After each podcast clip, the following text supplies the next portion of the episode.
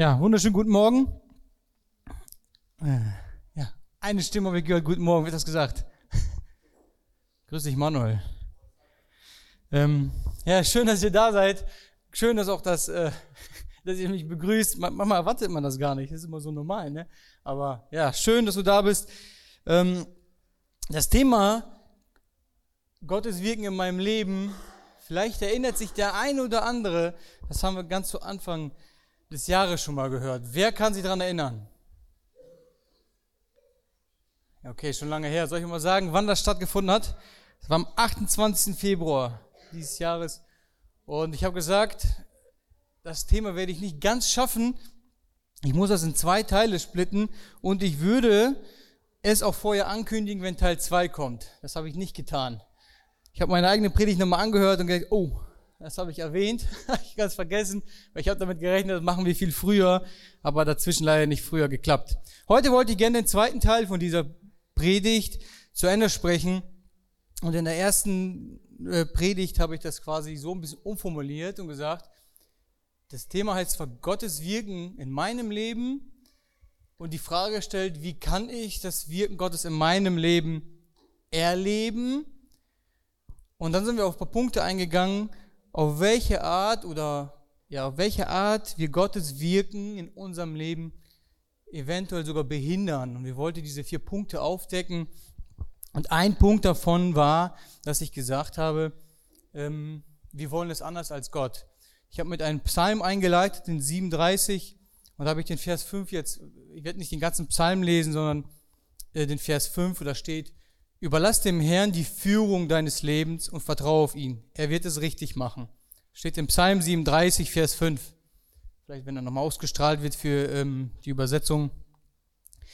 Und da steht da drin, überlass dem Herrn die Führung deines Lebens und vertraue auf ihn. Und hier haben wir den Punkt, den Punkt Vertrauen genommen oder darauf, darauf bin ich eingegangen. Das Wort Vertrauen. Man kann halt sagen, ja, ich vertraue. Jeder sagt, ich vertraue. Aber im Inneren sieht das doch anders aus dann vertraue ich nicht. Das ist nur so eine Floskel. Ich habe es gesagt, ja, ich vertraue. Vertraue, vertraue. Aber wenn der Punkt dann wirklich kommt, dann geht's los. Dann sind wir vielleicht am Zweifeln, selber am Arbeiten, am Machen. Und ähm, dann war in Punkt 1 quasi diese, dieser, äh, ähm, diese Aussage, ich will es anders als Gott. Wir wollen es anders als Gott. Dann bin ich in Unterpunkte reingegangen, habe gesagt, eigene Pläne spielen oft, spielen oft ähm, dazwischen. Ähm, ich habe hier ein Vers, muss ich kurz finden. Ich mache nämlich nur mal kurz die Wiederholung und dann gehen wir auch direkt weiter. Und zwar, wo hatte ich den? Ein Vers, da steht es quasi drin, sagt er nicht anders in Sprüche, Gott hat einen Plan für dein Leben. Also genau, hier, Sprüche 1921, da habe ich den. Ein Mensch kann viele Pläne schmieden, doch der Wille des Herrn wird sich erfüllen. Wir nehmen unsere eigenen Pläne, machen für unser Leben schon einen Plan, haben ganz genau schon detailliert gesagt, was ich wann wie machen werde, Ausbildung, Beruf, Familie, Ehe. Und wenn ich dann Zeit habe, dann hat, kommt Gott vielleicht auch noch in mein Leben rein. Dass wir genau da Gott vielleicht behindern. Dann fragen wir uns, wieso klappt das denn nicht?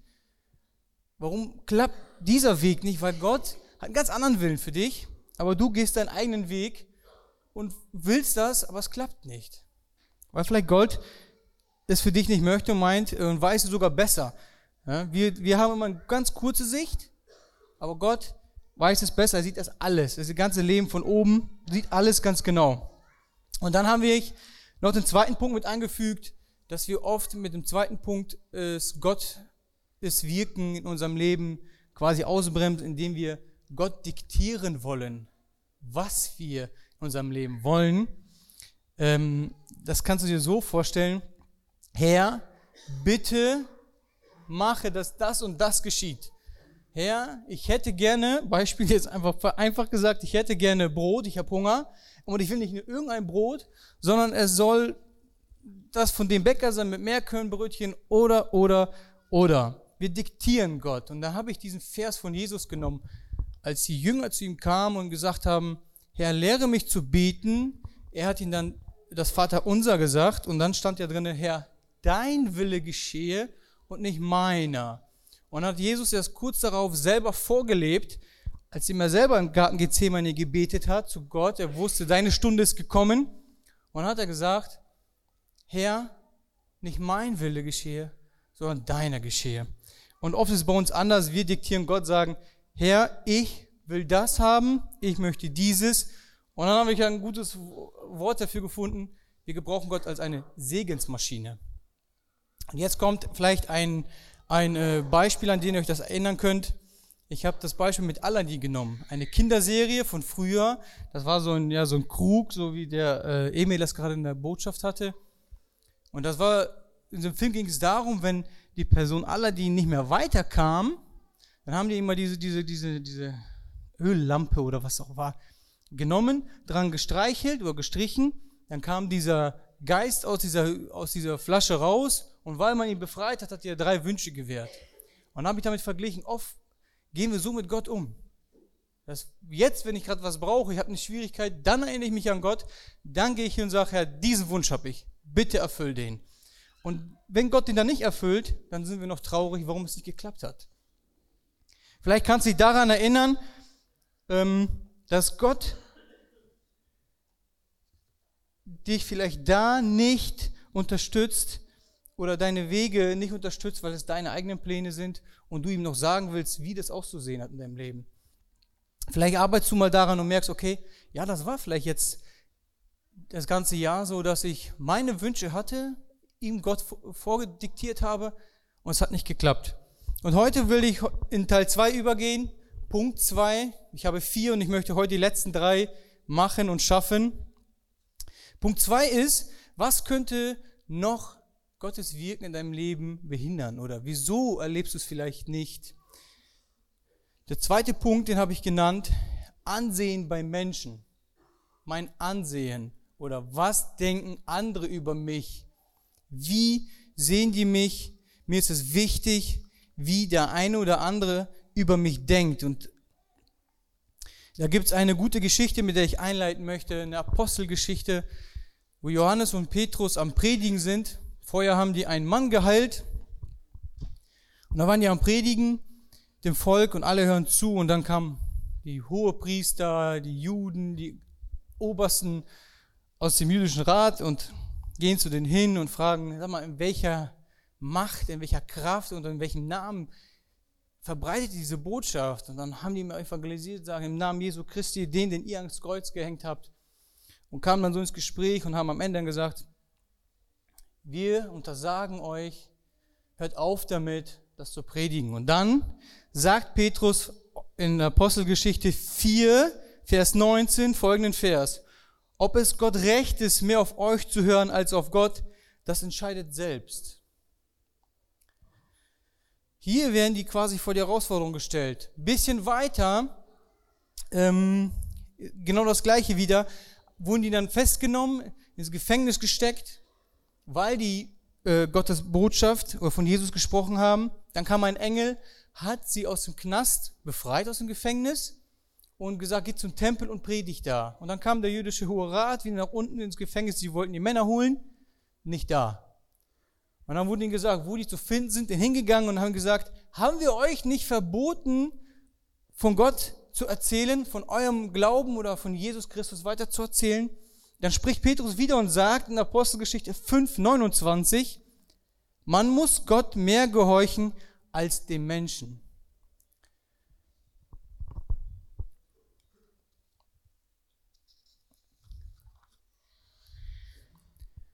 Und ähm, hier sehen wir das, dass sie genau da herausgefordert werden. Hier sagt Petrus, man muss Gott mehr gehorchen als dem Menschen. Als die beiden oder er vor die Wahl gestellt wurde zwischen dem Ansehen bei Menschen und dem Gehorsam gegen Gott. Und ähm, nicht umsonst hat Gott uns zehn Gebote gegeben. Wenn ihr euch vielleicht daran erinnert, an die zehn Gebote, da hat er im ersten Teil in den zehn Geboten das Verhältnis zwischen Gott und Mensch äh, quasi äh, geklärt und dann das Verhältnis zwischen Mensch zu Mensch in den ersten zehn Geboten. Das hat er bewusst gemacht, um eine Ordnung zu setzen, dass an erster Stelle Gott kommt. Zuerst ehren wir Gott, wir machen keine anderen Götzenbilder, wir missbrauchen seinen Namen nicht, wir ehren die Feiertage und danach von Mensch zu Mensch. Und hier ist das Interessante, dass Petrus fast eine Ausnahme ist. Die meisten Menschen sind daran interessiert, was andere über sie denken. Als das, was Gott von dir hält. Und wir Christen sind da keine Ausnahme. Wir sind da keine Ausnahme. Ich muss auch zugeben, oft erwische ich mich in den Momenten, das ist so, das geht so schnell, das geht richtig schnell. Ein Moment nur, auf einmal denke ich, oh, was denken die jetzt über mich? Oh, was habe ich da gesagt? Jetzt äh, stehe ich vielleicht äh, anders da. Und ich erlebe das auch unter Nichtchristen ganz häufig, richtig krass. Das ist ja, hätte ich jetzt fast gesagt, ja, ist normal, ist ja kein Christ. Aber auch da ist es immer so, was werden die Leute denken? Man hat Probleme, was werden die Leute denken? Wieso interessiert dich das, was Leute über dich denken, wenn du dadurch doch gehindert wirst? Wenn Gott doch vielleicht in deinem Leben dadurch wirken will und du denkst du daran, was der Mensch über dich denkt. Wie oft bemühen wir uns, äh, bemühen wir uns Dinge geheim zu halten, die unserem Ansehen schaden würden? Wie oft machen wir bei etwas mit, nur damit die anderen gut über uns denken, selbst wenn wir in Gewissenskonflikte geraten. Und hier möchte ich kurz ähm, äh, gleich zwei Beispiele erzählen. Ich habe in der Bibel zwei Beispiele gefunden, wo genau das passiert. Da war ich einfach so Gott dankbar. Ich habe einfach nur Bibel gelesen, nicht mich vorbereitet auf die Predigt, einfach nur gelesen und dann hat Gott mir in dem Moment gesagt, guck mal hier, hast ein Beispiel. Da war ich so dankbar. Da werde ich gleich drauf eingehen. Ja, und manchmal schämen wir uns tatsächlich sogar zu diesen, nennen wir mal das Wort, Weltfremden zu gehören. Das heißt, wir als Christen gehören nicht zu der Welt, wir leben nicht nach den Maßstäben dieser Welt und dann schämen wir uns noch dafür, dass wir die Bibel lesen, aber was Gott dabei über uns denkt, ist uns so egal. Zum Beispiel, ähm, das ist ein ganz einfacher Punkt, vielleicht ganz leichter. Oft ist es schwer, wenn jemand anfängt im Kreis zu lästern und du merkst, das ist richtig unangenehm gerade, es ist einfach nicht schön, da mutig zu sein da irgendwie zwischenzusprechen. Das gehört, da gehört voll viel Mut zu, ist eine Kleinigkeit. Wenn man aufgefordert wird zu lügen, denkst du jetzt, ich lüge nicht. Aber ich komme gleich auf ein paar Punkte, wo man lügen kann vor einem anderen Christen eine Sünde zugeben. Zu sagen, hey, ähm, ich habe auch mal Fehler gemacht und ich habe den getan. Vielleicht könntest du mir helfen, vielleicht können wir gemeinsam darüber beten. Oder anders, Buße zu tun, zu sagen, ich gehe zum Pastor, tue Buße, auch wenn ich schon zehn Jahre Christ bin. Was denkt der Pastor über mich, wenn ich da jetzt hingehe? Und dann bellst es für dich. Was Menschen über dich denken. Aber vielleicht wirkt Gott so in deinem Herzen und sagt, geh, tu Buße, ich will in deinem Leben wirken, ich will dich wieder reinmachen. Aber wir trauen uns nicht. Und jetzt möchte ich gerne ein Beispiel aus meinem Leben erzählen. Das hatte ich äh, ähm, in Erinnerung gebracht. Vor drei Jahren war das. Ich glaube, da waren wir gerade mal ein bis zwei Jahre verheiratet, als das drei, vier Jahre schon her. Da habe ich auf jeden Fall ein Auto verkauft und das Auto habe ich an einen guten Bekannten verkauft. Ich brauchte das nicht mehr und er hat viel mit Autos zu tun gehabt. Und er wollte das Auto haben und er wollte ein bisschen was dran machen. Da hat er gesagt, Alex, ich brauche deine Hilfe. Ich so, worum geht's denn? Ich kaufe dein Auto, ähm, aber ich hätte gerne am Auto hinten die Scheiben getönt. Man kann hinten am Auto dieses Glas ja dunkler machen. Ich so, klar, wie kann ich denn helfen? Ja, da muss man halt was angeben, äh, sagen, dass die Scheibe kaputt ist. Du hast ja da vorne eine ganz kleine Macke in der Scheibe. Das funktioniert dann folgendermaßen. Du gibst an, deine Glasscheibe ist kaputt. Ihr kennt das von, ich weiß nicht, ob Ukrainer das kennen. Bei uns in Deutschland gibt es immer so eine Werbung von Carglass. Wenn du deine Teilkaskoversicherung hast, fährst du zum äh, Autoglas-Spezialisten, lässt deine Scheibe umsonst tauschen und über die Versicherung läuft das. Und so ungefähr war das. Gib an, dass die Scheibe kaputt ist ich fahre hin zu der Werkstatt, der gibt an, hätte die Scheibe getauscht, aber für das Geld tönt er die Scheiben, aber das Glas wird nicht getauscht. Und dann kannte man sich so, ich dachte, ja, was ist das Schlimmes bei sein? Erstmal nicht drüber nachgedacht. Alles klar. Dann kriege ich ein Schreiben nach Hause, weil er da so angemeldet hat, wo Fragen gestellt werden in dem Brief. Wann ist es passiert? Wie ist es passiert? Bitte Fotos mit anfügen. Und dann ging es los. Ich habe ja gesagt, gesagt, Gewissenskonflikte. Dann ging es los in mir innen. Ich denke so, Alter, das kann ich nicht machen. Ich kann nicht lügen, auch nur für ihn nicht. Obwohl vielleicht, wir waren echt gut. Wir waren auch Christ wohl bemerkt. Christ wohl bemerkt, ne? auch mit Gott unterwegs, voll am, in der Jugend, Teenie, alles am Machen. Und sowas von mir gefordert. Und dann stand ich hier da raus, was machst du jetzt? Du hast ihm ja zugesagt. Du hilfst ihm. Ich habe mit mir gekämpft, ich glaube, ich habe meiner Frau erzählt. Ich weiß nicht mehr. Und dann habe ich einen Schluss gefasst, die sagten, nee, ich kann nicht lügen. Ich werde das nicht machen. Habe ich ihn aufgesucht, das war auch unangenehm.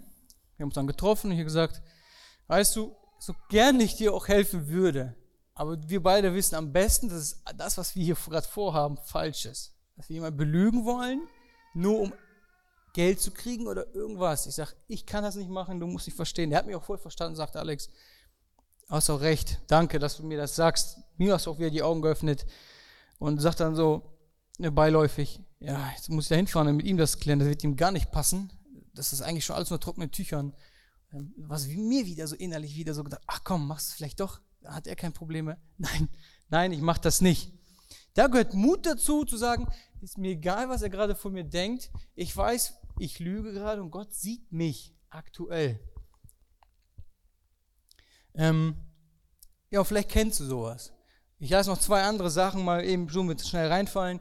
Ganz oft gibt es eine Steuererklärung, dass man bei der Steuererklärung lügen kann. Man gibt Sachen an, die man nicht hatte.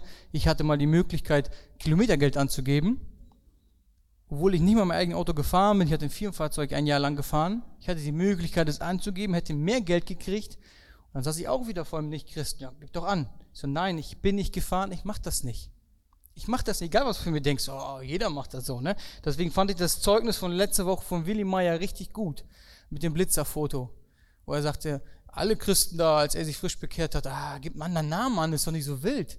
Und er stand vor der Herausforderung, ehrlich zu sein, zu sagen, ey, ist mir egal, was die gerade von mir denkt, ich mach das. Und jetzt kann man auch in die Bibel reinschauen, wo genau das passiert ist. Wenn wir Johannes 12, 42 aufmachen, das möchte ich jetzt mal öffnen, auch, ich möchte gleich mal eine neue Übersetzung lesen aus Neues Leben. Johannes 12, 42. Äh, da, gleich. Kann man nebenbei ausstrahlen, damit es nochmal die Übersetzung gibt. Johannes 12, 42.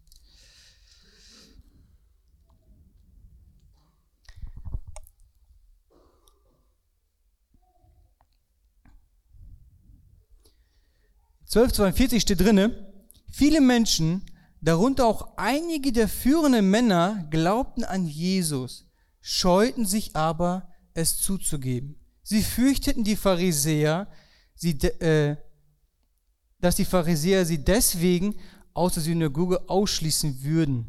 Die Anerkennung der Menschen war ihnen wichtiger als die Anerkennung durch Gott. Das, ist, das habe ich heute Morgen noch gelesen. Heute Morgen noch, ich war vorbereitet, nochmal durchgelesen und dann habe ich nochmal einfach allgemein äh, stille Zeit gemacht und lese das und denke so, das haut so rein. Warum haben sie sich gefürchtet? Weil die Männer, die da in der Synagoge äh, gearbeitet haben, die haben ja von da ihr Lebensunterhalt bezogen. Die würden sie rausschmeißen und die standen dann vor der Wahl. Was mache ich denn jetzt, wenn ich jetzt aus der Synagoge rausfliege? Habe ich kein Geld mehr? Wie soll ich meine Familie ernähren? Oder was denken dann die Leute von mir? Dann bin ich auf der Straße vielleicht jemand Fußvolk, sag ich mal. Und die scheuten sich, sagt die Bibel. Vielleicht findest du es ja wieder. Zweite Sache, Matthäus 28, Vers 12 und 13. Matthäus 28, Vers 12 und 13. Da ist es dieser Moment, ähm, den fand ich so heftig als Jesus begraben wurde, also er wurde in, in, in die Höhle gelegt, ins Grab wurde der Stein davor geschoben und dann wurden ja Wachen postiert. Dann kam der Engel und äh, wie ein Blitz oder war richtig hell, schreibt die Bibel, ich gebe es mal eigenen Worten wieder. Und die Männer, die Wachen, die haben, waren erschrocken bis zum Tod. Die lagen wie Tote da, weil sie so erschrocken waren, sie den Engel gesehen haben. Der Engel hat den Stein weggerollt und Jesus konnte raus. Und dann gingen die Frauen erzählen, was sie gesehen haben, dass Jesus lebt. Und die Männer, die Wachen, zurück zu den äh, Hohen Rat, zu den Hohepriester und haben erzählt, was sie gesehen haben. Und die Hohen Priester, ich lese ich jetzt sofort ab Vers 12, sofort wurde eine Versammlung der Ältesten einberufen. Sie beschlossen, die Soldaten zu bestechen und gaben ihnen folgende Anweisung. Ihr müsst sagen, die Jünger von Jesus kamen in der Nacht, während sie schliefen und haben seine äh, Leichnam gestohlen. Das heißt, sie wurden bestochen, etwas zu tun, was sie nicht sollten. Und die haben genau das getan. Und ich weiß nicht, wieso die das getan haben, weil ich meine, das waren ja römische Soldaten, die vor dem Grab standen, nicht irgendwelche Priester. Aber sie haben, obwohl die etwas Krasses mit Gott erlebt haben, in, dem Moment einen Engel gesehen haben, haben sie dennoch gelogen. Das fand ich so heftig. Und vielleicht Hast du in deinem Leben mit meiner Frage jetzt eine Person oder Personen, vor denen du dich vielleicht fürchtest? Wo du dich vielleicht nicht traust, gerade deinen Glauben zuzugeben und vielleicht hindert das gerade so deine, dein Wir das Wirken Gottes in deinem Leben, weil du dich nicht traust. Vielleicht machst du das einfach mal. Vielleicht lässt du es einfach mal zu und sagst, Herr, das hat mir schon mal hier ein Zeugnis gegeben in der Moderation, morgens im Gebet einfach gesagt, Herr, wirke du. Ich gebe dir heute mein Leben, aber wirke du nochmal in meinem Leben heute.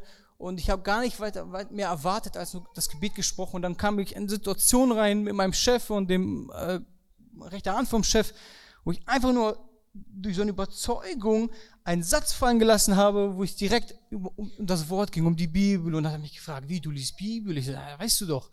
Und dann kamen wir ins Gespräch. Und das war einfach nur, weil ich morgens gesagt habe, ja, wirke. Ich habe ihn eingeladen. Und dann kam ich in diese Situation einfach rein. Und ähm, das ist einfach so ein Beispiel, wo ich dich fragen will, ja, nur damit andere gut von uns denken, selbst wenn wir dadurch in einen Gewissenskonflikt geraten. Kennt ihr wahrscheinlich alle. Und geradezu auch da ist es ja äh, widersinnig, unser Umgang mit Sünde. Was die Gesellschaft, was die Welt verdammt, macht uns Schuldgefühle. Das, was die auslachen vielleicht über die Bibel und wir machen dann nicht mit, Beispiel Ehe, äh, Sex vor der Ehe. Oh, wie, ihr macht das nicht? Da muss man doch einen Partner doch dadurch kennenlernen. Und dann macht es das Schuldgefühle und wir machen bei, dem, bei, diesem, bei der Sünde mit. Da bemühen wir uns gar nicht negativ aufzufallen. Aber das, was Gott verabscheut, da denken wir gar nicht drüber nach. Das machen wir so in aller Öffentlichkeit. Gott hat ja Verständnis. Gott ist ja ein liebender Gott, hat ja Geduld, ist ja gnädig. Da braucht man sich nicht zu schämen. Da machen wir das einfach. Auf diese Art missbrauchen wir die Gottes Gnade auf die billigste Art. Wir offenbaren, wie wenig Ehrfurcht wir von ihm haben. Wenn wir nicht einsehen, dass jede Sünde, die wir machen, uns von Gott trennt, müssen wir dann auch mit, unser, mit den Konsequenzen rechnen, wenn sich Gott aus unserem Leben entzieht, weil Sünde trennt und durch unsere Konsequenzen auf unser eigenes Handeln wieder hingewiesen werden und wieder zurück auf den rechten Weg finden. Setz die Prioritäten wieder zurecht. Das Wichtigste, was zählt, ist, was Gott von dir denkt und wie du Gott gefällst. Erst dann kommt, was der Mensch über dich denkt und mach dir klar, dass du im Zweifelsfall gegen das Ansehen bei deinen Mitmenschen entscheiden musst. Als Abschluss noch ein Vers. Jesus sagte in Matthäus 6, 19 bis 24, Sammelt nicht Schätze hier auf, auf der Erde, wo Motte und Wurm sie zerstören und wo Diebe einbrechen und sie stehlen, sondern sammelt Schätze im Himmel, denn wo euer Schatz ist, das ist, da ist auch euer Herz. Ihr könnt nicht beiden dienen, Gott und dem Mammon. Daher habe ich so ein bisschen so Wortspiel gemacht. Ihr könnt nicht beiden gefallen, Gott und dem Menschen.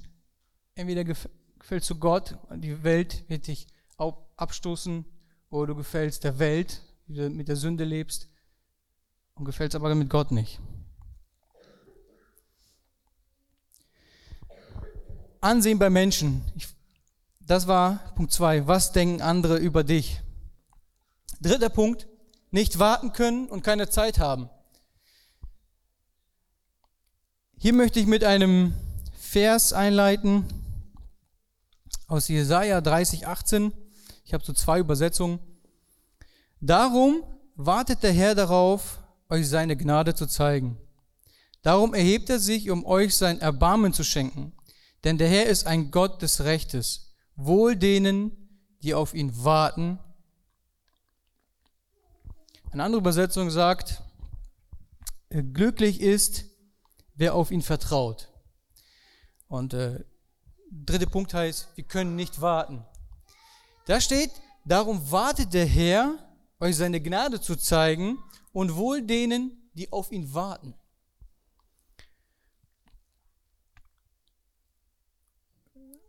Ich habe Freunde oder ich kenne auch Leute, die mit vielen Sachen großzügig sind. Die verleihen ihr Auto. Ich habe übrigens jetzt ein Auto geliehen bekommen von einem Kumpel, äh, von dem weiß ich, von, wie ich ihn kennengelernt habe, er hat kein Problem damit. Er verschenkt, sein, äh, verschenkt, verleiht sein Auto ohne Probleme. Damit haben manche andere ein Problem. Das ist ihr Allerheiligstes. Kannst du nicht, kriegst du nicht, vertraue ich nicht. Der andere verleiht Werkzeug, damit kein Problem. Ich habe damit so ein bisschen Problem gehabt und nach einer Predigt habe ich äh, das so ein bisschen gelockert, wenn jemand mein Werkzeug braucht. Dafür ist es, gebe ich ab. Wenn du es brauchst, nimm es. Und genau das Gleiche ist mit dem Thema Zeit. Bei Thema Zeit, da werden wir geizig.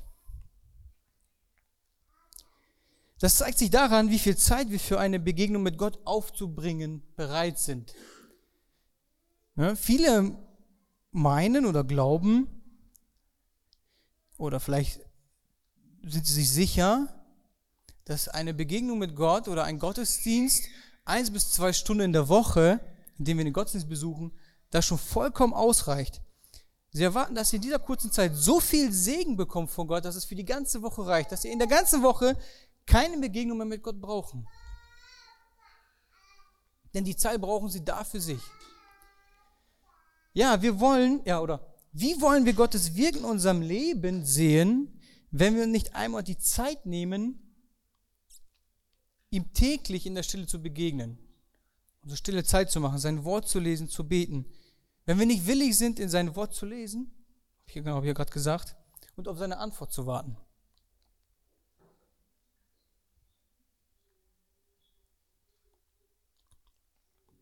Dann gibt es vielleicht Ausreden, und ähm, die auch voll menschlich und verständlich sind.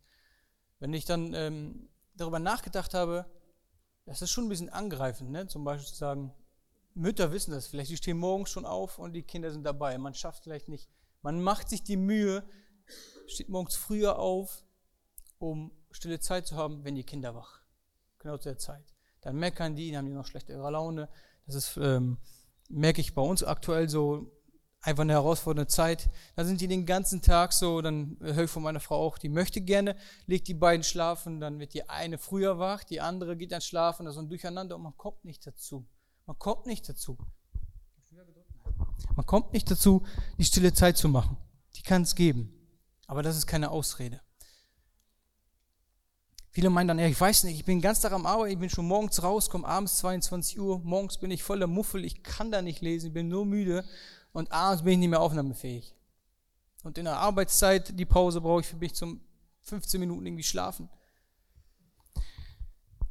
Und äh, dieses Beispiel habe ich tatsächlich äh, jetzt, wo wir im Sommer in Bad Gandersheim waren, auf der, der Kurzbibelschule, da hat der vorne der Prediger genau das gleiche erwähnt. Der hat auch erzählt, erzähl mal deiner Frau jetzt hier, das waren viele Familien da, erzähl mal deiner Frau und sag ihr, oder umgekehrt die Frau dem Mann, ich habe nur eins bis zwei Stunden in der ganzen Woche für dich Zeit. In der, in der restlichen Woche, äh, die restliche Zeit ist für mich. Was wird passieren? Was würdest du deinem Mann oder deiner Frau sagen? ja, heftig, oder? So, sag mal vor, Sonntag heute, jetzt habt ihr zwei Stunden Zeit, ihr beiden, und gleich geht ihr raus, fertig. Bis nächste Woche Sonntag, keine Gespräche mehr, keine Zeit. Würdet ihr nicht machen. Würdet ihr sagen. Und jetzt möchte ich immer was hinweisen das ist so typisch, weißt, wenn man sich verliebt, ne? Dann hat man einfach mal 48 Stunden am Tag. Dann hat man so viel Zeit. Und ich erzähle euch mal eine Geschichte, wie das bei mir, meiner Frau war. Als ich sie kennengelernt habe, da musste ich zurückdenken, als ich sie kennengelernt habe, da war sie schon bekehrt, sie war auch mit Gott unterwegs und die hat dann viele Konferenzen besucht, Teenie, Jugend, dann hat sie Familie besucht, die war immer immer unterwegs. Und habe ich mal in der, so nachmittags geschrieben, ob man sie mal treffen kann. Und sie hat keine Zeit, sagt, ey, heute Abend treffe ich mich schon da, bin ich bei meiner Tante hier, sind mit der Jugend da, morgen ist Treffen hier. Okay. Und dann hatte sie immer nur Abendszeit, sehr spät, sehr spät, 22 Uhr, 23 Uhr, war richtig spät schon. Und das war schon die Zeit, da habe ich noch allein gewohnt. Mein Kumpel ist immer nach der Arbeit getroffen. Ich weiß nicht, was wir da alle gemacht haben. Gegammelt, nennt man, ne? Stand rum, wusste nicht, was man tun sollte. Dann bin ich nach Hause gefahren, habe ihn ab, weggebracht, fahre nach Hause, stelle mein Auto ab, gehe nach Hause rein, mache mich Bett fertig. Ausgezogen, hingelegt, nochmal kurz Handy geguckt, Okay, alles gut, Handy weggelegt und schon eine Viertelstunde geschlafen. Hör ich so ein Vibrieren. Hab eine Nachricht gekriegt. Ist das denn schon wieder? Da hat man, hat nicht jeder unbedingt so spät abends noch geschrieben. Drauf geguckt, wer hat geschrieben? Eugenia hat geschrieben. Hast du Zeit und Lust zu treffen? Na klar, ich war schneller in den Klamotten drin, wie ich rausgegangen bin. Ich war und im Auto und 15 Kilometer Richtung Alfsee treffen, unterhalten. Dann bis drei Uhr nachts. Und 6 Uhr musste ich wieder aufstehen und eine Stunde nach Bremen fahren. Habe ich gemacht. Um 6 Uhr war ich wach. Weil es ja für mich gewesen. Ist doch mein Problem. Morgens wird der Chef, wenn ich sage, was machst du denn nachts? Unterhalten. Ich wollte eine Frau kennenlernen. Da hat man sich Zeit genommen. Aber für Gott merke ich auch, wenn ich mich predigt vorbereite, immer wieder sage ich mir das, wenn ich müde bin und schon mein, mein, mein Verstand sagt, leg dich hin, sage ich, nein, wenn ich, wenn ich was für mich mache, dann bin ich bis in die Nacht wach, kann ich mich mit allem ablenken. Und jetzt hier werde ich schwach, dann kämpfe ich und sage, nein, ich lese weiter, ich bemühe mich, ich stehe dann morgens früher auf, lese noch das Wort, gehe dann abends später ins Bett, weil ich brauche die Zeit. Wenn die vielleicht nachmittags oder abends weggenommen wird, meine Kinder mich gerade brauchen, dann gehe ich danach, danach noch hin. Und mit Gott ist das nicht anders. Zeit für Gott musst du dir schaffen als man, als man ähm, sich bekehrt hat, dann war das so interessant, das Wort. Man hat nachgelesen, man hat in der Bibel gesucht, man ist auf die Bibelstunde gegangen, man hat gesucht. Wie ist es jetzt? Wenn sonst nichts anliegt, dann brauchst du dich nicht zu wundern. Ne? Wenn sonst nichts anliegt, dann kommen wir zu Gott. Dann brauchst du dich nicht wundern, wenn nichts ist. Kennt ihr auch wahrscheinlich früher mit Freunden. Da gab es so erste Klasse Freunde und zweite Klasse Freunde. Man hat sich immer gerne mit den ersten getroffen. Wenn die ersten keine Zeit hatten, ging man zu der zweiten Klasse und äh, auf einmal hatten die keine Zeit. Ja, brauchst du nicht wundern, wenn du nie Zeit für die hast, werden sie auch für dich nicht haben. Seltsamerweise erwarten wir umgekehrt, dass Gott immer und sofort für uns bereit ist. Die ganze Woche mit Gott nichts zu tun gehabt, oder den ganzen Monat nicht. Und jetzt muss ich auf die Knie gehen, weil ich ein Problem habe. Gott muss jetzt, jetzt. Wir können selten einmal bis ein bis zwei Tage, ein paar Wochen oder gar auf seine Antwort warten. Für uns ist schnell der Punkt gekommen, wo, du, wo wir uns fragen, ja, warum antwortet er denn nicht? Wenn die Antwort nicht sofort kommt, dann glauben wir, etwas nicht gehört. Das ist immer so ein Punkt für dieses ähm, ähm, Beten für die Taufe in der Zungensprache.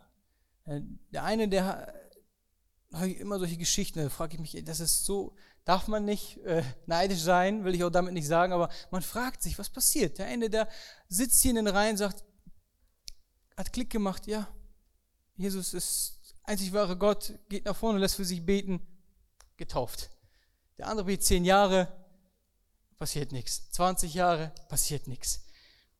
Aber auch da darfst du sicher sein, Gott äh, kennt den richtigen Zeitpunkt. Also, lass uns Zeit aufbringen für Gott und warten. Gott kennt den richtigen Zeitpunkt und der wird kommen. Er weiß es und lass uns geduldig auf seine Antwort warten.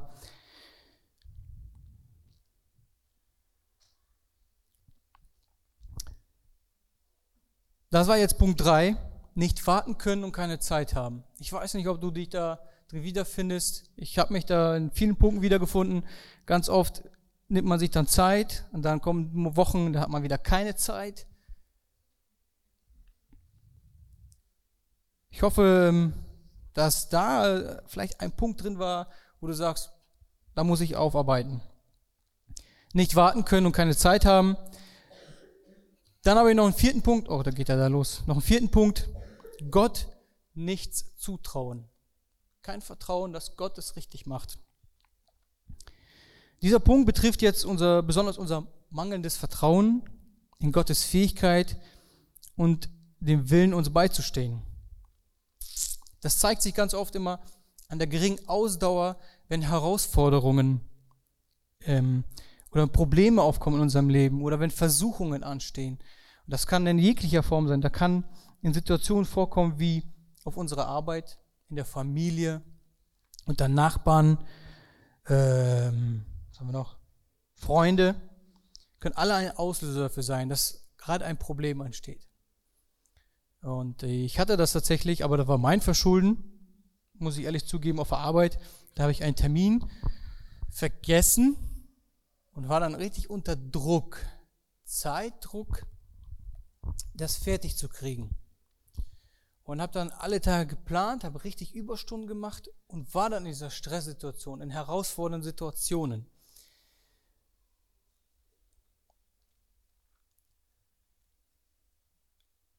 Aber wir vergessen manchmal, das habe ich auch vergessen, dass wir damit zu Gott kommen dürfen. Ich habe hier nämlich einen Vers, den möchte ich gern vorlesen. Das steht in Epheser 3, 20 bis 21. Er aber, der durch die Macht, die in uns wirkt, unendlich viel mehr tun kann, als wir erbitten oder uns vorstellen können, er werde verherrlicht für ewige Zeit. Seine Macht ist viel größer als unsere Probleme und er steht uns zur Verfügung. Nur wir sollten es ihm überlassen, unsere Probleme zu lösen, wie er mit unseren Problemen umgeht. Er weiß am besten, was in einer kritischen Lage gut für uns ist oder gut für dich ist. Wir wissen das nicht. Dazu fehlt uns einfach der Überblick. Und genau in dieser stressigen Zeit bin ich morgens nach unten, Bibel aufgeschlagen, ich wollte einfach irgendwo lesen, habe einfach ein bisschen gelesen. Bevor ich los musste, war schon knapp dran und war fertig. Und ich sage so, Herr, na, ich habe gar nicht drüber nachgedacht. Und dann in dem Moment fällt mir ein, leg doch das Problem, was du heute hast, einfach dem Herrn in die Hand. Ich habe darüber gar nicht nachgedacht. Und da fällt mir so ein, ich sage, Herr, ich bin gerade voll fertig mit dieser Zeit und mich macht das, dieser Druck gerade, fordert mich richtig heraus. Ich wollte unbedingt damit fertig werden und ich hatte das Problem, dass jetzt das schlechte Wetter angefangen hat. Und die haben für mich, ein, ein, ein, ein, ein Tiefbauer hat für mich Löcher gebuddelt und in einem Loch beim Buddeln ist sofort Wasser vollgelaufen. Da stand wieder Pflasterkante voll mit Wasser. Und ich habe gestern, das war, der, das war schon der Tag davor, und ich habe an dem Tag gedacht, ich muss heute das Kabel da reinziehen. Und es nützt nichts, ich werde auch in der Pfütze stehen müssen. Ich muss das machen. Und dann bin ich, äh, habe ich gesagt, Herr, hilf mir bitte, ich brauche heute einfach dein Wirken. Ich kann es selber nicht, ich schaff's nicht. Ich würde mich freuen, wenn du mir hilfst, wenn es einfach gelingen lässt. Aber ich war darauf eingestellt, ich werde auch in dieser Situation so da reingehen. Und dann bin ich morgens auf die Arbeit gekommen und habe überlegt, okay, geplant, wann kommen die Tiefbauer, wann will ich das Kabel reinziehen, dann gucke ich noch so auf mein Handy wegen schlechtem Wetter. Ich wollte gucken, wann wird es regnen. Gucke auf die Zeit die App sagt, um 11 Uhr soll es regnen und um 13 Uhr. Dann dachte, es, dachte ich so, boah, das kommt mir gar nicht gelegen. Genau die Zeit, die brauche ich genau da draußen. Aber auch mehr auch nicht. Das habe ich jetzt, als ich darüber nachgedacht habe, festgestellt, ich habe da nicht gezweifelt oder so. Gott sei Dank nicht. Ich habe nicht gezweifelt. So, okay, gut, dann ist das so. Und dann war der Tag fertig, war mit der Arbeit fertig, gehe und freue mich, dass es sogar pünktlich fertig geworden bin. Ich musste keine Überstunden machen. Gehe, freue mich so und dann erinnert mich der Heilige Geist daran. Das war mein Gebet heute Morgen. Es war den ganzen Tag Sonne, es war nicht Regen, nichts, es war trocken, das lief so reibungslos. Da habe ich beim Gehen, wo ich den Müll weggebracht habe, einfach nur dem Herrn gedankt. Ich sage, danke, Herr, danke, dass du mich heute gehört hast. Das war wieder so ein Lichtblick, dass ich jetzt den Rest wieder hinkriege. Weil das war für mich jeder Tag, den ich nicht schaffe, bremsend. Also mit deinen Problemen. Und ähm, leider fehlt uns manchmal genau da das Vertrauen auf Gott, dass er das richtig macht. In diesem Moment ähm, war es vielleicht keine große Sache, aber vielleicht bei dir, wo du feststellst, ja, macht Gott das richtig, was ich ihm anvertraue? Wir meinen, die einzige Lösung manchmal in schwierigen Situationen ist immer, das Problem muss sofort weggenommen werden. Das muss Gott sofort wegnehmen. Für uns schnell der Punkt gekommen, äh, wo die Situation untragbar ist. Herr, nimm das Problem weg. Mir ist das alles zu viel. Das ist alles, was uns einfällt. Mach mich gesund ändere meine Frau, ändere meinen Arbeitgeber, meinen Chef, ändere meinen Nachbar, die denken alle, die sind alle falsch. Ändere, ändere du den Nächsten. Herr, mach mir alles leichter. Aber wie wollen wir denn Gottes Kraft erleben, wenn wir uns nie durch eine schwierige Situation tragen lassen? Wie soll unser Vertrauen wachsen, wenn wir jede Situation vermeiden, in der Gott sich als wahrhaftig erweisen kann? Entschuldigung. Hier möchte ich jetzt noch mit einem lebendigen Zeugnis abschließen, aber nicht mit meinem Zeugnis. Gestern waren wir auf einer Hochzeit und da habe ich äh, meine Frau uns mit einer Frau unterhalten. Ich kenne die auch schon länger. Nur ähm, ich habe auch ihr Zeugnis gehört und dann habe ich sie mal gefragt, was ihr Zeugnis war, als sie sich bekehrt hat. Ich sage einfach, reicht auch kurz und knackig, du musst nicht über alles, weil ich weiß, das war schon ein hartes Zeugnis.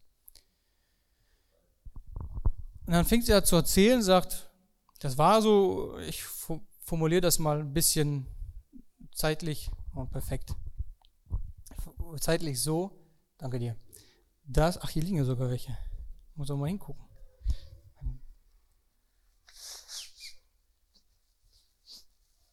Der war dann so, Sie war schon im Gebet, die hat Gott gesucht, hat auch schon Gespräche mit Pastoren geführt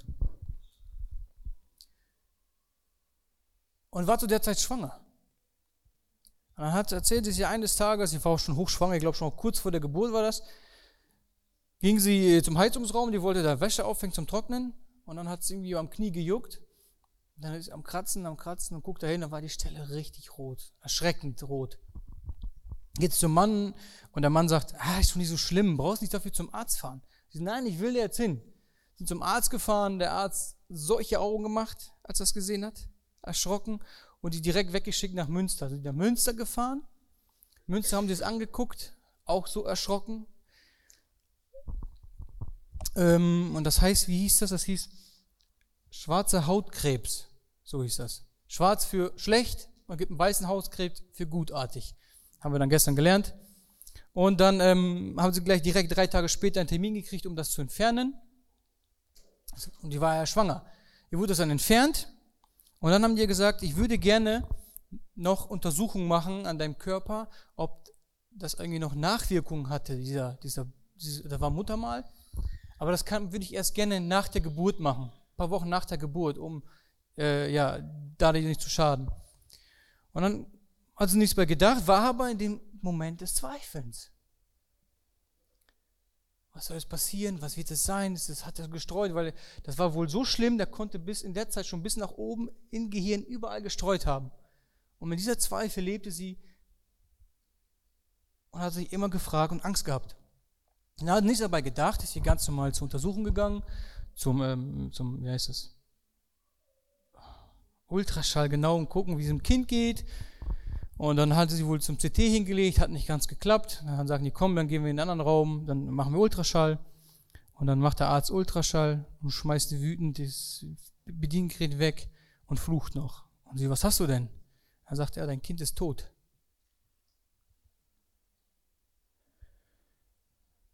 Und dann sagt sie so, nee, dann will ich das Kind so nicht kriegen, dann, äh, ähm, ich will Kaiserschnitt haben. Er so, nee, geht nicht, du musst das so normal gebären. Wir machen keinen Kaiserschnitt. Da musste halt durch die Zeit durch. Äh, das Kind dann tot zur Welt gekommen, hat sich angeguckt und äh, erstmal das so eine harte Niederlage, harte, richtig harter Punkt. Und dann hat sie gesagt, weil das schon das Kind ja tot zur Welt kam, war ich mit dem Gedanken dabei, ich will jetzt noch schneller den Termin vorziehen, damit die mich untersuchen, ob ich, ähm, ja, ob das gestreut hat. Haben den gemacht, Untersuchung gemacht. Da musste sie noch fünf Tage warten. Da saß ich zu Hause, ihr sagt, ich konnte nicht schlafen, gar nichts. Ich war jeden Tag mit den Gedanken nur dabei, lief durchs Haus rum, nie, nie in Ruhe. Und dann war, saß ich eines Morgens um 8 Uhr auf dem Sofa, sitzt, dann kommt der Mann zu ihr und er sagt, was machst du hier schon um 8 Uhr auf dem Sofa? Die sagt, ich bin mir 100% sicher, dass sie heute anrufen werden. Und fünf Minuten später rufen die an. Und der Arzt äh, sagt ja am Telefon, ja, wir haben sie untersucht, wir haben alles geguckt. Sie können eine Flasche Sekt aufmachen. Er hat nicht gestreut.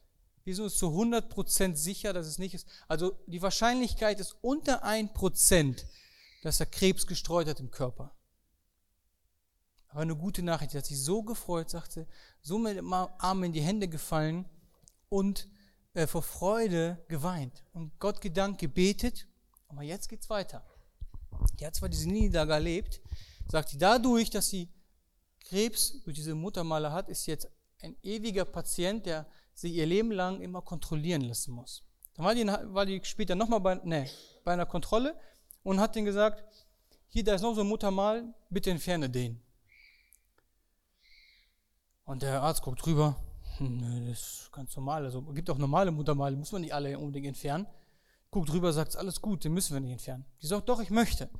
Ja, dann kommen, kamen mehrere Ärzte, alle mit ihrer Lupe, sagt sie, gucken ganz genau, nee, ist gut, muss nicht, muss nicht. Der nächste Arzt sagt, nein, müssen wir nicht entfernen. Dann, ich weiß nicht, ob man das irgendwie, wie man das verstehen konnte. Dann hat sie so was gesagt, so, aber wissen Sie was, wenn ich mich immer anziehe, dann gucke ich da drauf und ich will da nicht drauf gucken, dann ziehe ich mich ganz schnell an, damit ich drauf gucke. Und dann sagt er, oh, oh, dann müssen wir das wegmachen. Haben wir weggeschnitten. Und dann vergingen zwei Wochen, dann sagt sie, gucke ich auf mein Handy und so viele verpasste Anrufe aus der Uniklinik. Dachte ich so, okay, muss ich mal zurückrufen. Voller Sorge ruft zurück.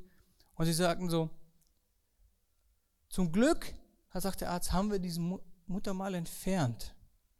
Das war auch wieder ein schwarzer Hautkrebs. Nur die Wahrscheinlichkeit, dass der gestreut hat, ist noch weit unter 1%, noch viel weniger. Zum Glück haben wir den entfernt. Und jetzt, wie sie gesprochen hat über dieses Zeugnis, wie sie erfüllt war in Dankbarkeit Gott. Sie sagte so, auch wenn ich in dieser schweren Zeit mein Kind verloren habe, kann ich es gar nicht Gott vorwerfen. Sag, ich habe so eine Ehrfurcht vor Gott, ich kann ihm das nicht vorwerfen, weil er mein Leben bewahrt hat. Ich lebe heute noch und der hat mich wieder geführt dadurch, obwohl die Ärzte alle geguckt haben, sagen, alles gut. Gott hat gewirkt in ihrem Leben gesagt, lass das rausschneiden. Sie hat darauf bestanden, sagte, Gott ist jetzt, der auf mich aufpasst in meinem Leben und ich bin so dankbar dem Herrn, ich kann ihm das nicht vorwerfen. Es tut mir auch nicht mal weh, weil einfach Gott mein Leben bewahrt hat. Ich weiß nicht, was mit meinem Sohn wäre, wenn er zur Welt gekommen wäre. Wäre er vielleicht krank oder so. Und diese, die es gesagt hat, diese Ehrfurcht und steht voller Vertrauen auf dem Herrn. Das fand das hat mich so bewegt. Ich habe sie gefragt, darf ich das? Ich will es noch anonym machen, aber darf ich das nehmen? Das passt mir morgen richtig gut als Abschlusspunkt. Sie hat zugestimmt, ja, darfst du machen. Jetzt weiß ich nicht, wie du stehst, ob du Gott vertraust, ob du Situationen im Leben hast, wo du schon schnell in so einen Punkt kommst. Ähm, es gibt so einen Punkt, da kommt man, da kommt man an, wenn man meine Glauben verliert, aber immer noch so tut. Ja, ich bete schon ewig, da passiert nichts mehr. Das ist genau das Gleiche, Gott nichts zutrauen, zu sagen, Gott kann das nicht. Ich bete schon ewig, aber kriege Gott nicht dazu, das zu tun, was, er, was ich will.